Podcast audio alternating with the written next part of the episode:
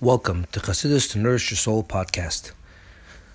So this week I had some extra time on my hands, and I decided with my wife that we're going to do some tiling in our house.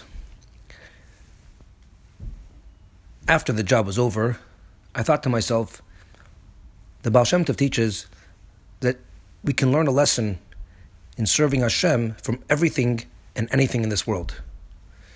So I was thinking, what kind of lessons can we learn from tiling? And here are my thoughts.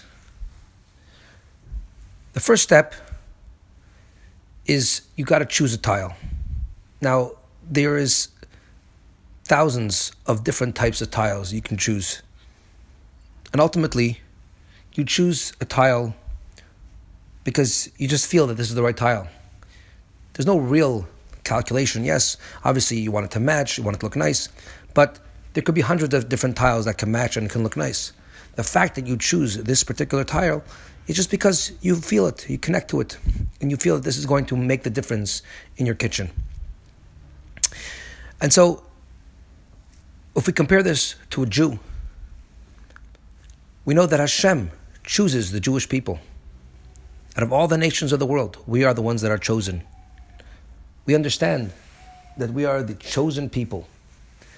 And it's not because of any reason or calculation, it's just because Hashem chose us. And that is the first lesson that we learn from the tile that we are each chosen by Hashem to do His mission. Not because of any rationale, not because there's an explanation or makes sense, but just because He felt like it he felt that we would be the right people to fulfill his mission. The next step in tiling is cutting the tile. Now, there are tiles that don't need to be cut. They fit right in to wherever you're putting them. There's no need to cut anything. That represents a tzaddik who needs no work. He just does everything right the first time. But most of us, we need some cutting. There are parts within us that are not perfect. We need to cut it away. We need to hold back. We need to uh, make sure we're in line. We're not going to indulge in areas where it's not befitting of a Jew. And uh, that is the idea called in Hasidus iskafia, which means to submit yourself to uh, uh, to iskafia means to hold yourself back from engaging in forbidden activities or even impermissible activities, but when it's done too excessively, it's also inappropriate. And that is where we have to cut. And we, we know, Chassidus teaches us that in order to make this world a dwelling place for Hashem, to bring Hashem's light into this world, it's through iskafia, through holding back, through recognizing and understanding Hashem is the one authority, and we follow His His command, and therefore, even if it contradicts our desires and our wants, we submit ourselves to doing what Hashem wants. That is what we have to cut ourselves away from our own desires and submit ourselves to Hashem. And that is a very difficult task. And when it comes to tiling, that's also the most challenging and tedious aspect of the tiling job. But Chassidus teaches us there's a higher level of service, and that is called his ishapcha, which means not only should we abstain and hold back from engaging in negative activities, but we should actually transform all negativity to something positive. That we can take energies which are negative and we can actually, actually utilize them to help us in our service of Hashem. That is the ultimate service, where we're not doing it, we're not just um, staying away from evil, but we can take that evil and transform it, and, and that actually brings us closer to Hashem. And this is the idea of many examples of this where a person has a temptation, and uh, the Gemara tells us of a story of a certain Jew who wanted to um, commit a sin with a woman, a non-Jewish woman, and uh, held himself back because of the mitzvah of tzitzis, reminded him of the mitzvah of Hashem and held himself back. Ended up that this woman was so inspired that she converted to Judaism, and then ended up marrying him.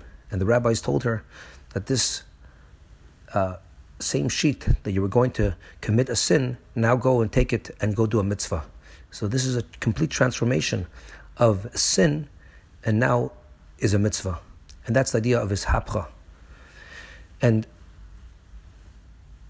in the tiling analogy, after we cut out all our tiles, we had many, many pieces.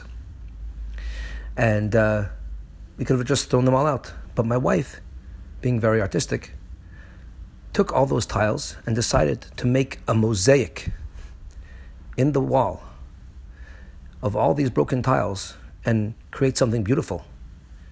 That is the ultimate idea of ishapcha, taking something which is which you can throw away, which you considered undesirable, and you transform it to make something even more beautiful than the regular tiles. And that is the ultimate way how to bring Hashem in this world. Not only through cutting away evil, but actually transforming it to good and uh, strengthening and bringing godliness even into the furthest places. Now, the next step in tiling is where you have to put glue on the back of the tile or on the wall and stick it to the wall. The lesson we can learn from that is we know that in order to succeed in our service of Hashem, we can't do it alone. We have to attach ourselves to a tzaddik, to a rebbe, and that enables us to uh, be inspired, to elevate ourselves, and to keep us in line in what Hashem wants from us, and uplifts us, and uh, enables us to succeed in our mission. But the Tanya says that there are two ways a person can connect to the tzaddik. One is from the back, and that is idea where you take the tile and you stick the glue from the back. Now, every Jew is connected to the tzaddik. That's part of the nature. The tzaddik being the head of the Jewish people, the head is connected to every part of the body, whether you like it or not. But not everyone agrees or not everyone accepts this connection to the tzaddik and they reject it. But nonetheless, they're still connected. And that is where they're connected from behind, from the back. Ultimate connection is where it's not only from the back, but it's actually from the front. And that is where you have to put the grout. You put that from the front of the tile. And you do it with a special tool that does it gently and uh, makes sure that not to harm the tiles and not to scratch the tiles. And you put the grout goes between on all sides. Um, this is where a person not only is attached to the tzaddik against his will, but actually uh, cultivates that and develops it and creates a deep internal connection with the tzaddik and becomes a real chassid of the tzaddik, of the Rebbe, and uh, follows the instructions of the Rebbe and uh, dedicates himself to doing what the Rebbe asks and studying the teachings of the Rebbe. And that is the ultimate connection that one can have, and that enables him to be beautiful and to be sternly connected um, from all sides, just like the grout goes around and makes it beautiful.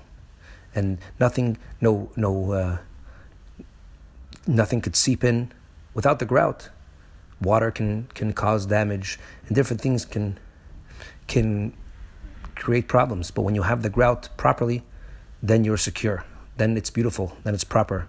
And so too, when one cultivates that relationship and that connection to the tzaddik, that elevates him and that enables him to succeed and always be in line in his avodas Hashem and his serving Hashem.